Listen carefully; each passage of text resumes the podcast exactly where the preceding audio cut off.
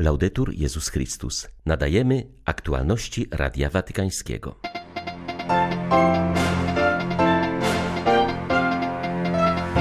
Niech Bóg wynagrodzi Was za Waszą dobroć, mówił Franciszek do Polaków obecnych na audiencji środowej, dziękując za miłosierdzie wobec uchodźców z Ukrainy.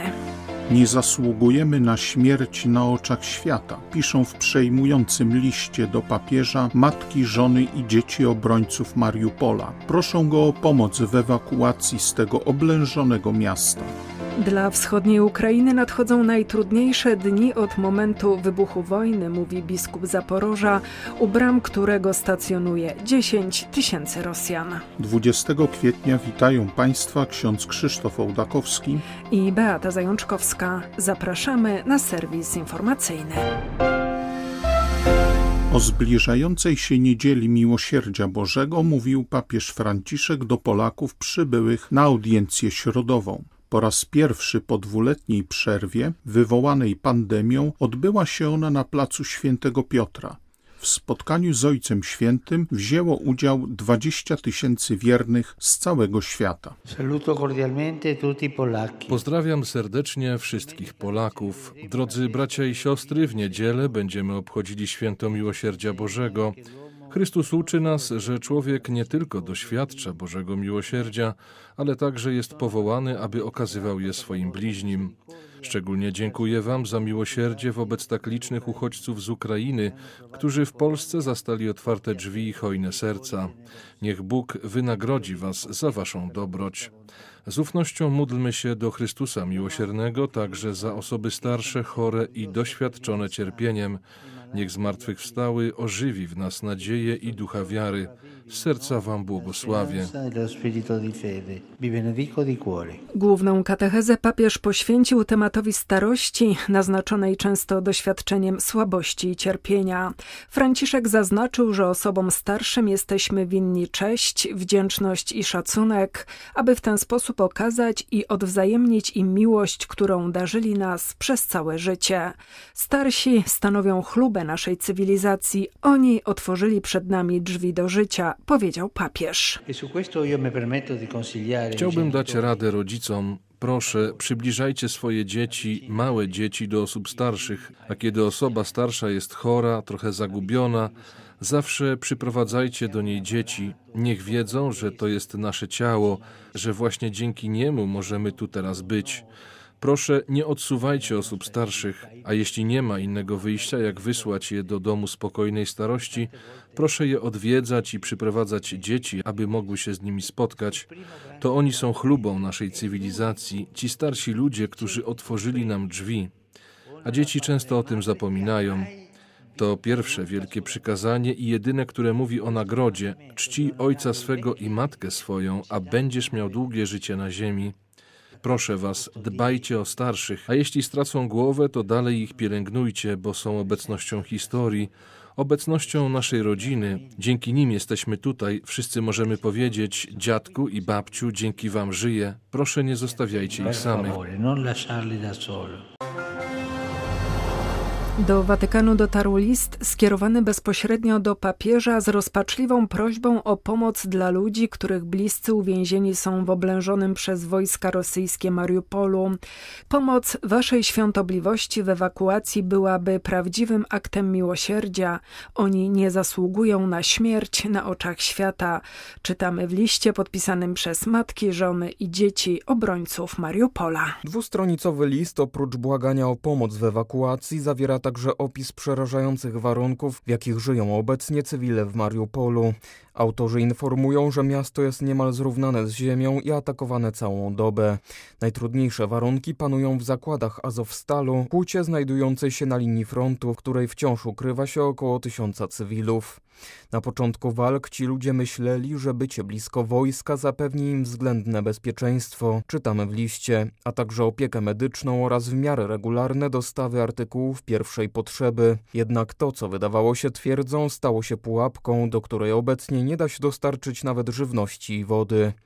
Matki i dzieci obrońców Mariupola, w tym około stu kobiet w mundurach, głównie lekarek i kucharek, informują w liście o obecności setek rannych cywilów i żołnierzy, którzy zostali pozbawieni jakiejkolwiek opieki z powodu wyczerpania się lekarstw i środków dezynfekcyjnych i którzy natychmiast muszą zostać ewakuowani z pola walki, inaczej czeka ich śmierć.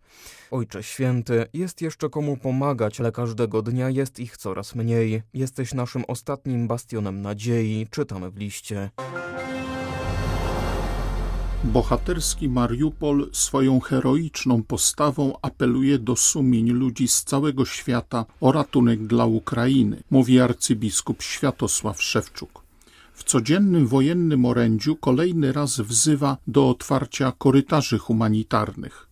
Ratowanie życia zwykłych Ukraińców jest dziś zadaniem nas wszystkich podkreśla zwierzchnik ukraińskiego kościoła grecko-katolickiego. Nawiązując do dzisiejszej Ewangelii z liturgii w obrządku wschodnim, w której znajduje się opis zdrady Judasza, arcybiskup Szewczuk zaznacza, że tragedia Iskarioty polegała na próbie wyceny czegoś, czego wycenić nie można, ludzkiego życia. My też zadajmy sobie pytanie, czy dla marnego zysku nie zdarza mi się wyceniać tego, co bezcenne? Wojna to taki szczególny czas, który wiele rzeczy wyciąga na światło dzienne. Widoczne stają się przykłady bohaterstwa oraz przykłady zła i zdrady. Niektórzy z tych, którzy uchodzili za obrońców Ukrainy, którzy nawet byli wybierani do parlamentu, okazali się zdrajcami. Ukraina, nasza matka i ojczyzna, jest taką wartością, której nie można przeliczyć na pieniądze. Podobnie jest z ludzkim życiem, które w oczach Bożych jest bezcenne. Niestety ta wojna pokazała, że dla niektórych rosyjskich żołnierzy ludzkie życie jest mniej warte niż smartfon czy inna wartościowa rzecz, którą można zrabować. Prosimy w związku z tym, Panie, uwolnij nas od grzechu zdrady i grzechu nieposzanowania ludzkiego życia. I grzecha życia ludyny.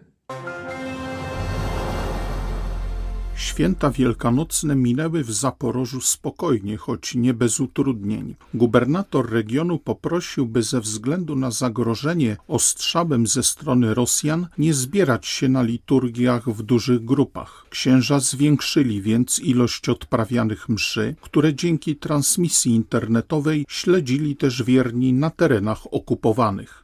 Dla wschodniej Ukrainy nadchodzą najtrudniejsze dni od momentu wybuchu wojny.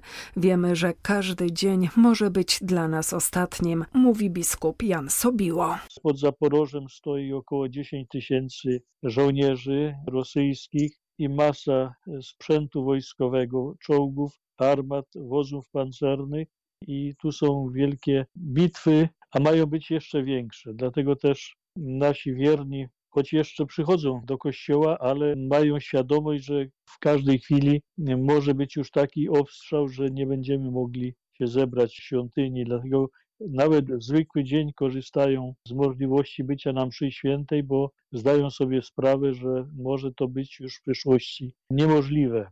I jesteśmy w ciągłym oczekiwaniu, że może jeszcze uda się kogoś wyprowadzić, wywieźć z Mariupola, bo tam jest najtragiczniejsza sytuacja, a także z tych miejscowości, które są pod okupacją. I dlatego też trzyma nas modlitwa i solidarność całego świata.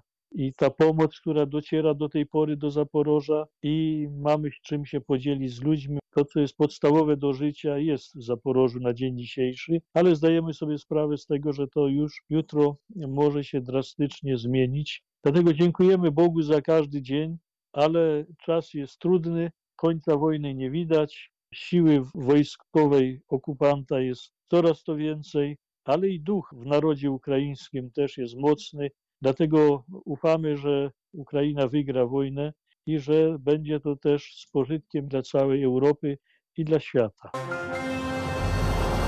Nie ma sensu zastanawiać się, czy ta wojna jest gorsza lub lepsza od innych. To strata czasu, a także brak szacunku dla tych, którzy żyją na tej wojnie i doświadczają jej jako czegoś katastrofalnego, powiedział kardynał Michael Czerny na temat wojny na Ukrainie. Prefekt dykasterii do spraw integralnego rozwoju człowieka podkreśla, że ważniejsze jest skupienie się na tym, co mówi papież, że pokój jest możliwy, że jest on konieczny i że wszyscy jesteśmy za to odpowiedzialni. Mówiąc o prawdziwym obliczu wojny, kardynał Czerny wspomniał swe niedawne spotkania z ukraińskimi uchodźcami na Węgrzech i na Słowacji. Spotkały matki z dziećmi, które właśnie pożegnały się ze swoimi mężami. Na te wszystkie cierpienia spowodowane przez wojnę nakłada się jeszcze ta tragedia rozstania z najbliższymi i nie wiedza, jak się to wszystko skończy. Bardzo mnie to poruszyło i pomogło na nowo zrozumieć to, co mówi papież Franciszek, byśmy nie szukali w wojnie jakichś plusów, korzyści. Wojna to absolutne zero, to same straty. Jeśli chodzi o podróż papieża na Ukrainę, to wszystko jest możliwe. Tak, wszystko jest możliwe. Tu nie chodzi o kalkulację, ale o to, by wnieść coś ważnego w tym momencie. Jeśli papież zobaczy, że może coś wnieść, to zrobi to. To jest pewne. Wojna na Ukrainie odbija się negatywnie także na innych rejonach świata, ponieważ ukraińskie pola uprawne stały się polami bitewnymi, jak stwierdził rzecznik Światowego Programu Żywnościowego, rząd był zmuszony potężnie ograniczyć eksport żywności. Odczuwa to m.in. Sierra Leone.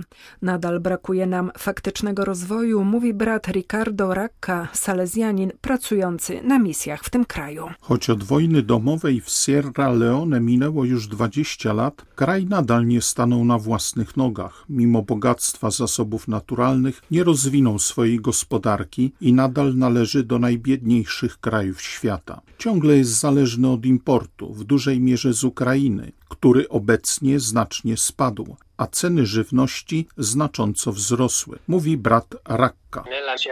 W Sierra Leone, podobnie jak w wielu krajach afrykańskich, jest obecnie wielu młodych ludzi i znaczne zasoby naturalne, ale wciąż brakuje prawdziwego rozwoju lokalnego. Stąd reperkusje wojny na Ukrainie w postaci niedoborów produktów i wysokich cen są dramatyczne. Jednym z przykładów jest ryż. To nasz podstawowy produkt spożywczy. Wprawdzie także go produkujemy, ale nie na miarę potrzeb, więc jest importowany. Dzisiaj kosztuje o wiele więcej. Droższe są także paliwo i inne produkty. To powoduje, że w społeczeństwie nie ma harmonii. W zeszłym roku obchody świąteczne storpedowała pandemia. Teraz uczestniczyło w nich bardzo wiele osób. Wszyscy chcą pokoju, boją się jednak niepewnej sytuacji gospodarczej. Wielu mówi, że nie może zrobić nic poza pielęgnowaniem pokoju we własnym sercu. Prosimy także Boga, by oświecił umysły światowych mocarzy, by mogli wprowadzić pokój. Arcybiskup Genswein ma rację. W Niemczech istnieje pewien nurt, który chce uderzyć w Benedykta XVI, mówi kardynał Dominik Duka. Jego zdaniem do tego nurtu należą kardynał Reinhard Marx oraz przewodniczący niemieckiego episkopatu. Prymarz Czech ponownie wyraził przekonanie, że papież senior został niesłusznie zaatakowany przez tych zwierzchników niemieckiego kościoła w kontekście doniesień na temat raportu w sprawie nadużyć w archidiecezji monachijskiej. Zdaniem kardynała Duki pewne środowiska w Niemczech w sposób instrumentalny posługują się tematem nadużyć, aby zmienić Kościół. Podkreśla on jednak, że niemiecka droga synodalna nie jest ruchem Kościoła powszechnego, ale pewnych ugrupowań. Zachowują się one, jakby Kościół nie został założony przez Chrystusa i apostołów, lecz traktują go jak przedsiębiorstwo czy partię polityczną. Zgromadzenia Drogi Synodalnej to kombinacja episkopatu i Komitetu Centralnego niemieckich katolików. Ten komitet, dodaje praski arcybiskup, zachowuje się bardziej jak jedna z partii RFN. W ostatnim czasie bardziej wydaje się być partią liberalną niż rzeczywistością o charakterze chrześcijańskim. Były to aktualności Radia Watykańskiego. Laudetur Jezus Chrystus.